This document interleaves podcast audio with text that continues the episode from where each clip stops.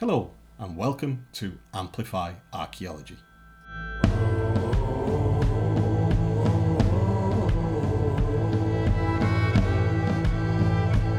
In the fourth episode of our five part mini series on Newgrange and the winter solstice, I had the opportunity to talk to Dr. Robert Hensey, author of the superb book First Light The Origins of Newgrange. We have a wide ranging discussion about meaning, megalithic art, light and darkness, and all, all manner of things. Due to COVID, this recording had to take place over Zoom, so I do apologise if the audio quality is a little bit off in places. I just hope you bear with us.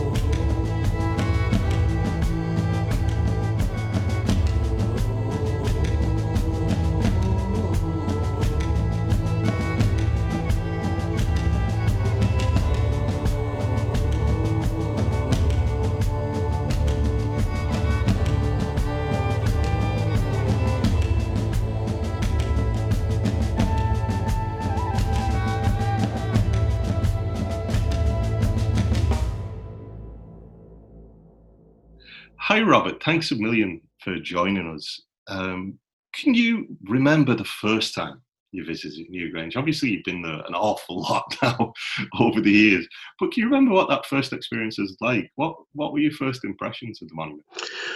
I can. I my first time I went to Newgrange was wasn't actually as a child. You talk to a lot of kids, particularly that live in Meath or kind of areas close to that, and they would have visited on a school trip but that wasn't the case for me. And actually, I sort of came to archaeology a little bit late in life. So I was studying in Maynooth and uh, studying anthropology and kind of related subjects, history, philosophy, and so on.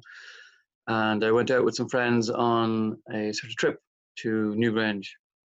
And it was an interesting experience, you know. Um, you know, I was kind of thinking back on it there before this interview, and I was going, you know, I wasn't really sort of blown away as such by the site in a way that some people describe but I was more kind of tickled by it, if you like. Somehow a little question wormed its way into my system, right. and you know, and sort of stayed with me. And I think questions are very powerful things, and they're they're very powerful in archaeology. So, I suppose when I thought about it, somehow, and I think we get this when we go to archaeological sites, they sort of puncture or rupture in a small way our prevailing view of reality or of the past. And that's, I think, in hindsight, what I can say happened with me when I went to Newgrange. You know, I'd grown up in as a child, 1970s, 1980s Ireland. You know, um, certainly there were instances where the community came together for work. You know, everyone would be enlisted when hay was being brought into a barn or whatever, um, or when turf was being brought in but there was no way in the world I could imagine my community in what was then rural County Kildare building something like Newgrange. Mm-hmm. It just would have been inconceivable. Um, so there was something about that left a really marked impression on me. You know, perhaps it was that, you know, the past isn't sort of slow, incremental uh, progress you know that there was points on the history of this island where truly exceptional things happened where the people uh, of this island did things that were remarkable not just on a, a regional level or a national level but actually on the world stage. Um, and you know i certainly wouldn't have been able to articulate that that then neil you know but um, uh, you know, in, in hindsight, that's what it was. And, you know, I did other things. I did other work, did uh, other jobs, did other study. Um, but, you know, the question kind of grew inside me. And, uh, you know, eventually I came back to it and it became a real mission uh, to try and answer that. It's a site, Newgrange, that has had a lot of study in comparison to, to many others. And the Boyne Valley in particular, I think, is kind of, it draws the gaze of archaeologists a lot. You know, it is so spectacular. Um, so it has, I suppose, been looked at from different aspects and, and, especially in recent years as well there's been a you know even in the last kind of four or five years it seems like our knowledge of the site is accelerating ever more when you think about newgrange today what is it that you're actually thinking about? Is it the overall narrative of the construction of the site? Are you thinking about the people who built it and their beliefs? So what is it that kind of occurs to you when you instantly think about it? Well, there's a couple of points there. I mean, one of the first things that I'd pick up on is that point that you're saying of how much things have changed in the last three or four years. Mm. Um, one of the curious things I often think about as a researcher is that, you know, literally every second or every minute, the past is getting further away from us. Mm-hmm. But from the point of view of uh, a, a, researcher, you're all the time accumulating more knowledge. Mm. Um, and in fact, there's new discoveries, you know, uh, remnants of monuments that once existed in the Boyne Valley, which, you know, particularly in the last few years, are being discovered. Mm-hmm. Uh, even new, uh, you know, passage tombs which were unknown uh, before. Um, so, from the point of view of a researcher, it's a curious experience that the past is actually approaching us. Mm-hmm. It's interesting. And um, so, time is a very tricky thing, and um, and that that experience of information coming towards you it, it's a it's a it's a puzzling kind of phenomena isn't it you know yeah. i often think that you know we stand out under uh, stars at night and it's it's the light of extinct stars um, you know striking us uh, as we stand out in open areas um, so you know my impressions of newgrange it's changed a lot over the years i, I mean i'd say when i first began um, I bought in to what the communities that built Newgrange wanted to present. Mm-hmm. And in recent years, through the study of art, through the study of the structure itself, uh, the roof box, through the study particularly of associated passage tombs all over Ireland, I now see Newgrange completely differently. Um, I see it as a, as a pulling together of ideas, uh, artifacts, older histories. I see it almost as a museum of itself. Um, so, in a sense, the sort of curtain has been pulled back a little bit for me.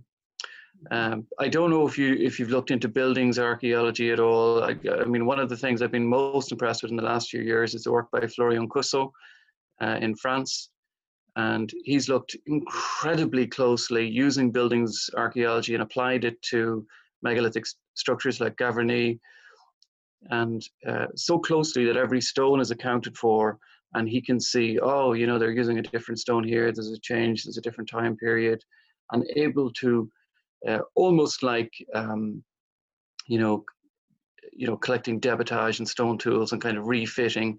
He's got that sense of the whole structure and how it was put together in its various phases. So I kind of feel a little bit like, you know, I've more that kind of sense about Newgrange now, mm. um, that I can see a little bit more behind the curtain and you know what they were trying to do, and they did it so extraordinarily well that the impression that they wanted to convey uh, worked effectively.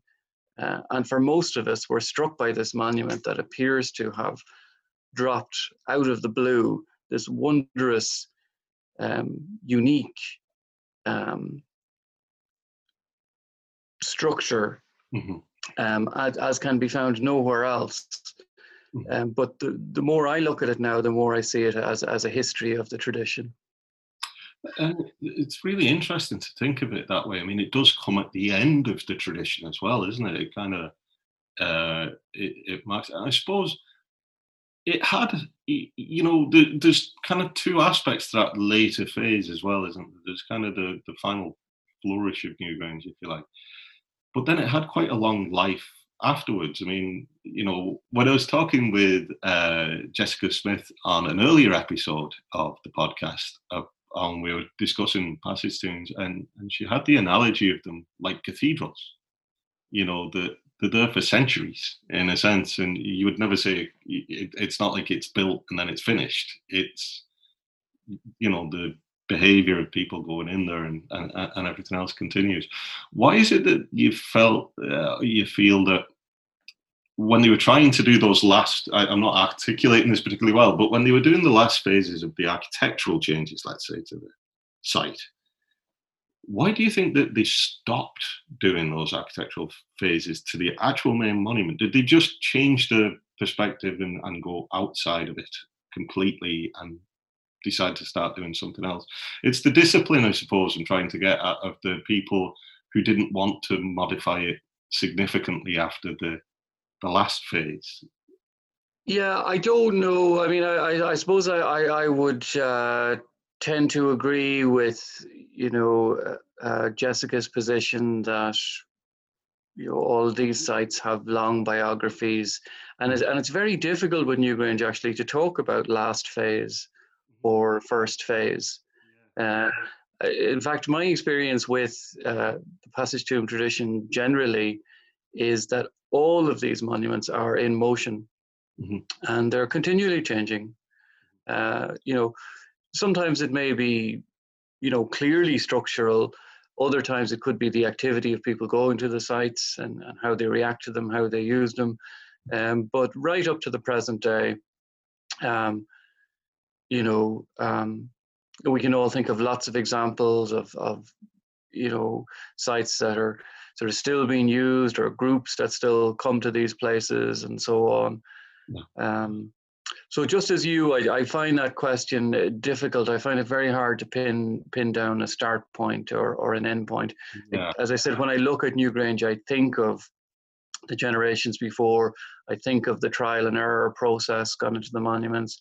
I think of those extraordinary uh, grooves cut into the upper part of the capstones above the, the passage and that uh, they allowed, you know, the archaeologists that were working with O'Kelly and O'Kelly himself were just stunned by these grooves. And I stood above the passage. I got uh, uh, access uh, to that, and they're so large you could get a quite a sizable grapefruit and roll it down.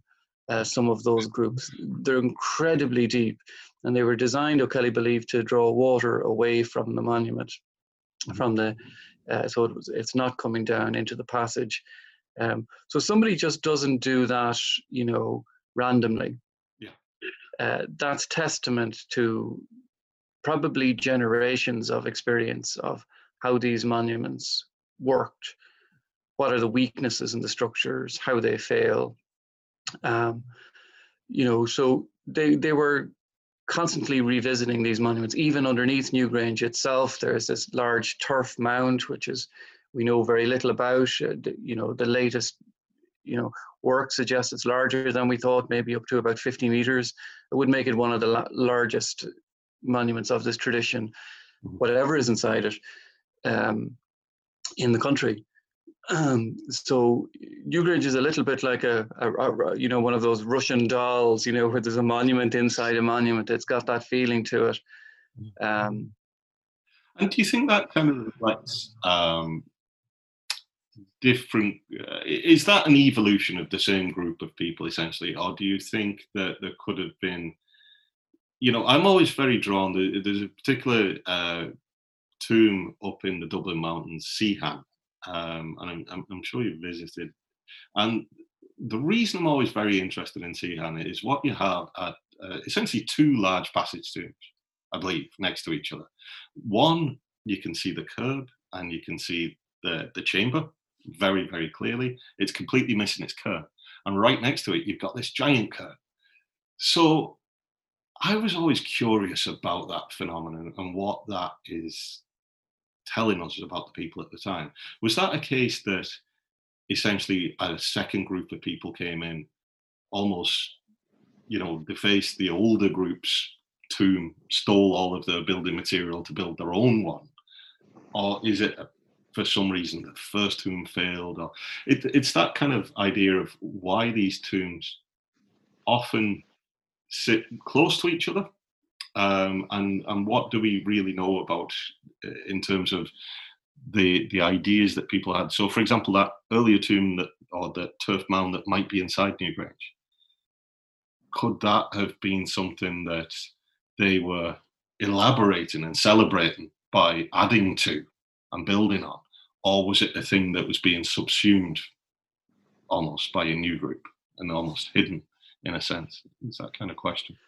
It's a very difficult question to answer, Neil. You know, mm. um, you do get a phenomenon just on that thing of two monuments beside each other. That's quite common in the passage tomb tradition, you know.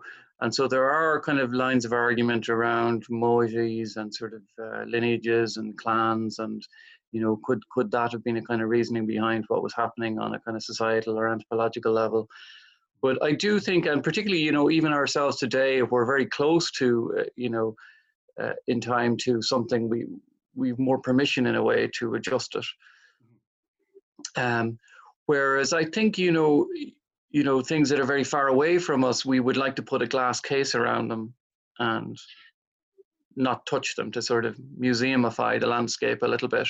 Yeah. Uh, but my impression is, you know, passage tomb communities over quite a long period were very readily cannibalizing uh, monuments uh, to create other monuments. Uh, people have used the term commonly used competitive construction. Mm. Um, and you know possibly different groups at different places in the country and so on. Um, so really, what we get when we look at the big passage tomb complexes like Brú na Bóinne, uh, Lough Crew, Carrowkeel, Carrowmore, each of them is is palimpsests, and mm-hmm. um, I sometimes is you know it's it's it's a little, little bit bit like seeing a snapshot of a Christmas party at 3 a.m. You know, you might see sort of 45 people there, um, but you don't know how many people were at the party. Mm-hmm. Um, you know how many monuments there were, once were. You know, uh, you might see evidence. You know, uh, you know plates or glasses of oh you know there were more people here. You know there were more monuments here at one time. There were more monuments at Brú na Bóinne there may have been people coming and going to the parties. They're destroyed monuments we will never see evidence of. Yeah. Uh, you know, uh, there may have been many more at another time. So I see Brú na a little bit like that. Really, we're seeing a freeze frame mm-hmm. at a point in time, and there's a whole storied history, not just in Newgrange itself, but in the whole complex actually uh, of changes over time.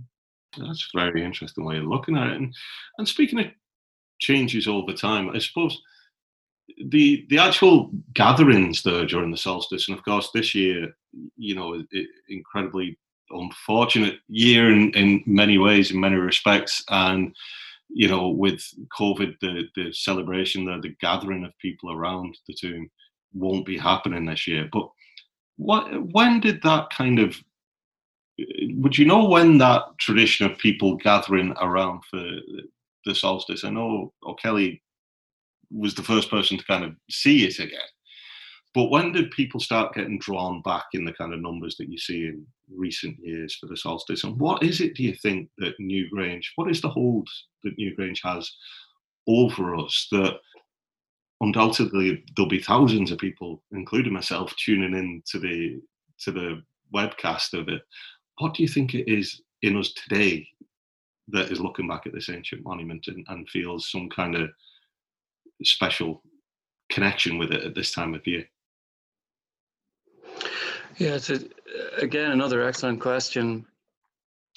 You know, different people will have different answers to that question for themselves. Um, as to when it started, I'd say it started. You know, firstly, I'd say it started around five thousand years ago.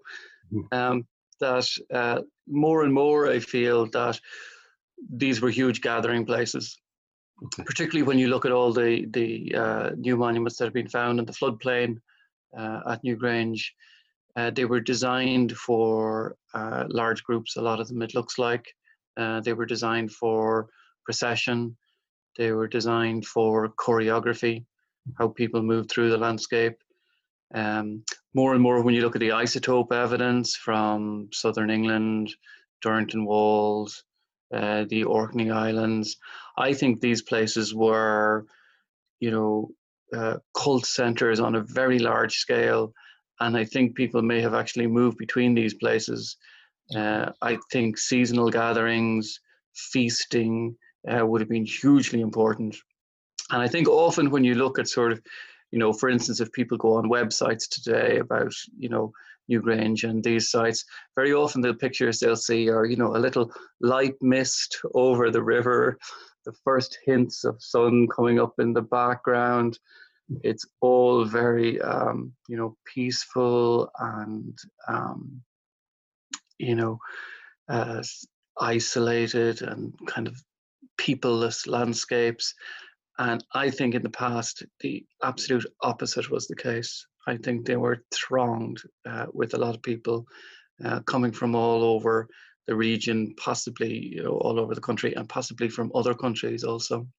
That's really interesting. It's kind of the, I suppose, in a lot of ways, then more akin to almost what you'd see at Stonehenge uh, in the summer solstice with the noise and the, you know all these different groups having their own reasons for being there perhaps as well yeah probably that and probably a lot of ceremony as well and probably you know uh, alliances and and identity being kind of forged in those moments as well. Yeah, it's it's really interesting because of course, I mean, if anything, Newgrange tells us that there was a very large community at work. You know, you you can't build something of that scale and and something of that level without a large number of people. I don't think, especially that the material for the for the tomb itself is sourced over quite a geographical range even today, it would be difficult to source. Um, so that's a very interesting thing. And, you know, I suppose one of the interesting things about the site as well, which has a lot of different meanings to a lot of different people that, you know, would be good to touch on is the art we see in the Boyne Valley. Boyne Valley has some of the most spectacular and numerous amounts, I suppose, of megalithic art in the whole of Europe. Um, are there any insights we can get into the people, the the artists, if you like, in their communities through their expressions. And in what way would you say that the the art that we see at Brú na in particular with Newgrange and Knowth, uh, and how would be different to the art that we might see elsewhere? Is this something particularly special, do you think, or, or what kind of insights can it give us? Yeah, I mean, I would see the, the art as part of the material culture, and you know, sometimes people identify the art with you know parietal walls and and so on, but the art, of course, moves across artifacts. So, mm-hmm. you know, we, we'll see uh, the the spirals and so on on on a curbstone or on an orthostat. Mm-hmm. We can find the same spirals in 3D form on a, uh, a bone or antler pin mm-hmm. uh, in other parts of Ireland so it's you know it's it's an expression of this group of people we will probably never fully understand what it means um, but I, you know, I was thinking there recently. I, do you know about the Voyager um, probes that went into space in, mm. in the late 1970s, 1977?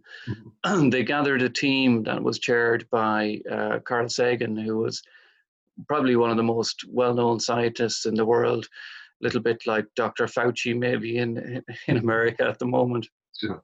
Um, but he was a real popularizer of science, had these marvelous and exciting programs.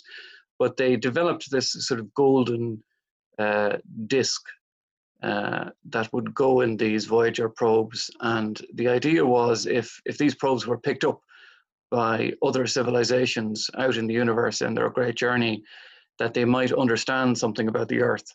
Mm-hmm.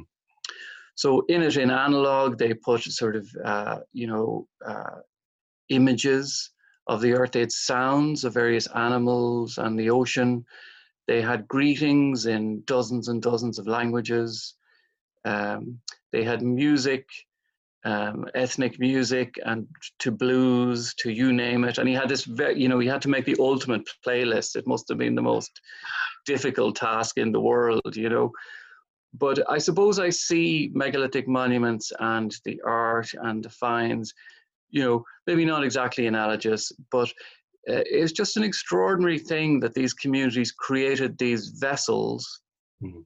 filled with material culture uh, and as diverse expressions that are very difficult for us to understand. In the case of Voyager, they had this little um, a golden needle that had to go and they had to leave a set of instructions. And of course, the problem was then, you know, what language do we do the instructions in? So, of course, they had to do a kind of pictorial language in the hope that people would understand it. And so maybe the art is, a, you know, not quite exactly the same, but a little bit akin, you know, that there you, you have this expression of this tradition, which is somehow carried through space and time for 5,000 years I, th- I, think that's a brilliant analogy, and it, it, reminds me very much as well of uh, there was a wonderful book out last year uh, by Robert Macfarlane called Underland. I don't know if you. Uh, I do, yeah, yeah.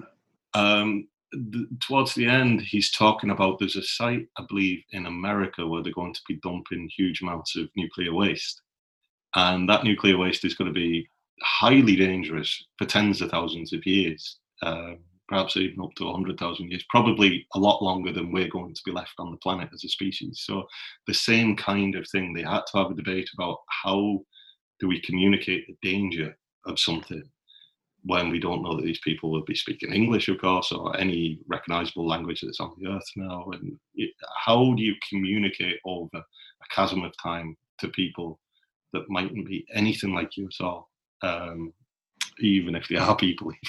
so uh, I, I think that is really interesting to think about Newgrange in that way, that maybe they were looking to communicate over, I, I don't know whether they were thinking ahead in time or whether they were trying to communicate to everybody that this is yeah, I mean, one thing I would say about the, the art in Newgrange in particular is that you'll get a lot of um, sort of heavy picking, which you you don't get to the same extent at other sites in the country, mm. and you have an unusual, you know, possibly iconoclastic situation where you have certain pieces of art are being removed, and I find that very fascinating. Uh, sometimes you can sort of see the ghost imprint of the art that was that was once there you know faint traces of a spiral or whatever it is and through that you can see oh they decided to leave that you know one particular piece of art so they think that is valid and still of relevance. And another piece of art, they decided, no, that's no longer appropriate for this time. So mm-hmm. that in itself, I think, is really fascinating that they were doing that. And I see it as a process of curation. I know that's a word that would be normally associated with, you know, museums and modern art, but I think they were curating the art in Newgrange. And so it's a very kind of deliberate art. Mm. Um, and I think that's it says something about the people, it says something about the societies, it says something about changes that were happening at that period when the this sort of last phase of Newgrange as we know it um, was being constructed. Ah, really interesting insight into it. And I suppose, you know, it, it is an incredibly famous and iconic site. You know, it's one of our two World Heritage sites. Um, and, and as I said earlier, it's a site that I suppose really draws the eye. And when people think of, you know, it's the centerpiece, I suppose, of a lot of Fáilte Ireland, branding for Ireland, uh, and, and, things like this. So it's very much a site that people think of when they think of Ireland's history and its past. For all its familiarity, what do you think the biggest misconception, popular misconception, is that people might have of Newgrange? uh, for archaeologists or the general public even you know what what, what yeah i think in terms of the general public you know it, it, it's this idea that it's that it's a one-off and um, so in terms of the, the passage tomb tradition you know there's over 230 recorded monuments there's 260 uh, you know, highly likely. So we have monuments like Queen Maeve's tomb in, in Sligo, which again you know, a kind of equivalent to Newgrange, but it's never been opened, it would be classified technically as a cairn. Yes. Uh, not a, not as a passage tomb, but every indication is that this is a passage tomb and very likely to have a passage and chamber, just like Newgrange inside it. Um, in the 1970s, O'Neill suggested maybe 300 of these monuments, and I think that estimate is actually probably closer to the truth uh, all over the country.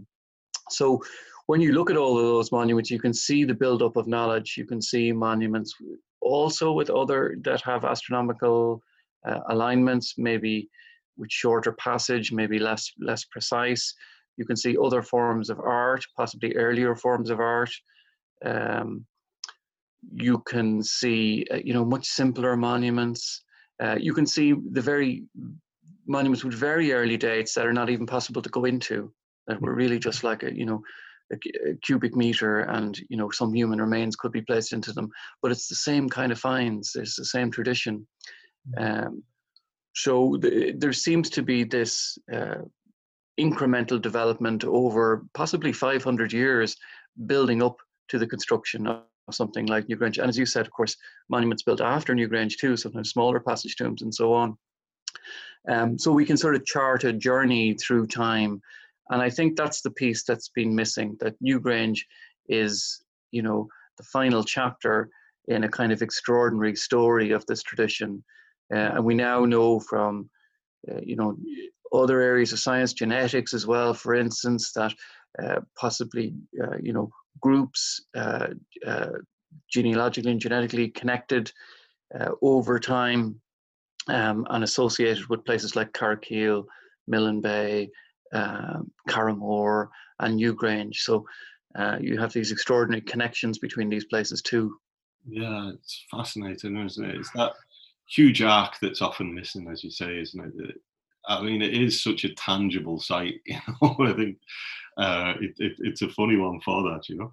But when you think of these great tombs like Knocknarea and uh, Queen Maeve's tomb up at Knocknarea, is there a part of you that is tempted to that you'd love to see sites like that excavated, or do you think that unless there's a really good reason to to excavate these monuments, that we should largely leave them alone as as they were intended, perhaps. Yeah, for me, I'm very happy to leave them alone, um, Neil, and and uh, you know, one of the reasons is you know w- when you when you study archaeology like you have, and you're looking back on reports, you know, and writings from 200 years ago, and you see the techniques that people had available to them. You know, sometimes maybe the finds are are no longer available. And you know for instance at Carrowkeel we were able to you know a much more um, value seemed to have been placed on unburnt bone. More information could be uh, uh, gleaned from that bone and cremated bone seems to have been less valued. But of course today that bone would be very useful to us mm-hmm. and there's a lot of information we could gain from it. Um, but you know, so you look at all the techniques that we have today, such as you know DNA and various isotopic analyses and uh, and on and on and on. So many techniques, uh, and then you imagine, okay, in 200 years' time, what techniques are going to be available? What will we have denied people? Yeah. Um, by excavating and sort of, you know, systematically emptying all of these monuments.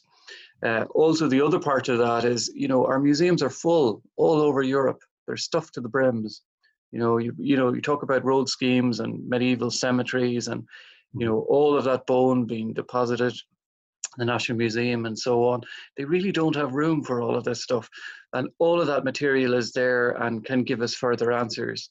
So you would have to have a very, very strong question to justify excavating a site like Queen Maeve's tomb um, and um, you know really have a strong feeling that there is you know important answers uh, that we can we, we have a very good chance of answering. Otherwise they really should be left alone. Yeah i think i think that's very true and especially when you consider the the wealth of information as you say that you can get from past archives. I mean the Carrowkeel project that we discussed on an earlier episode i think being a, a, classic example of the huge amount of information that can come from delving back into what has already been done rather than opening up a new room and, and looking afresh at Absolutely. Finally, Robert, I suppose one of the things that I, I really like about Newgrange and that my local site, if you like, as well, uh, Knock, uh, Knockroe uh, tomb, which also has a, the same solstice alignment in midwinter, it feels like a very natural ending of the year, you know. And I think that with 2020, I think we're all going to be happy to see that year kind of going to the past. But why do you think that they were so? Uh, why do you think they built this amazing structure to focus the light at this particular point? What do you think it's all about? I mean, light, I think, is a very interesting symbol in itself. And, you know, while a lot of the time, you know, archaeologically or archaeoast- archaeoastronomy, people are looking at the technicalities of light. Was it aligned? Was it not aligned? Um, and I think there's been very little focus on uh, the observation of light. And, you know, in, you, you, one way of looking at Newgrange is that it was uh, the monument was a way of capturing light that otherwise would have been passing across the landscape. And it allows a very peculiar situation where you can sit and actually observe that light. You can study it. Mm-hmm. Uh, and in that case, you know, the human body is is the instrument of study. It must have been a fascinating thing, this this great orb in the sky that controlled all our lives, that are, you know, plants, fertility, life, you know, more and more people dying in the winter, of course.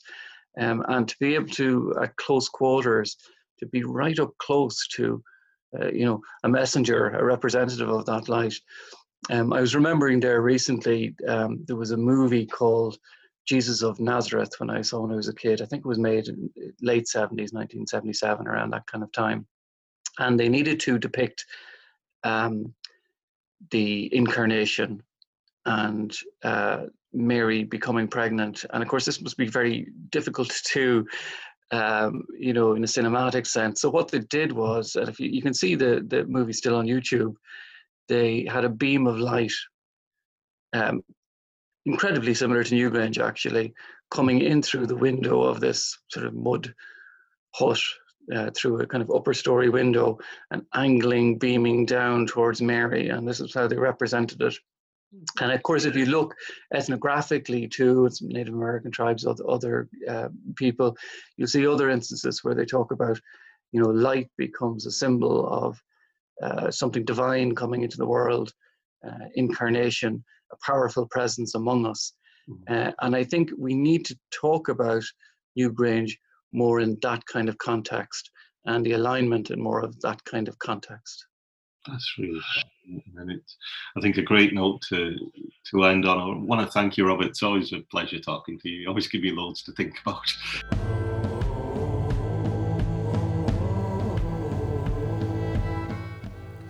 So that's all for this episode. I'd like to thank Robert for his time and his fantastic insights. And remember, Robert himself was on Amplify Archaeology earlier back in episode 7 for a fascinating discussion on the remarkable project at Carrowkeel in Sligo. So do be sure to check that out. You can also find more information and the show notes on our episode page on abartaheritage.ie. Do check out the previous episodes in this mini series and stay tuned for the final part to hear more about Newgrange, the solstice, and Neolithic Ireland.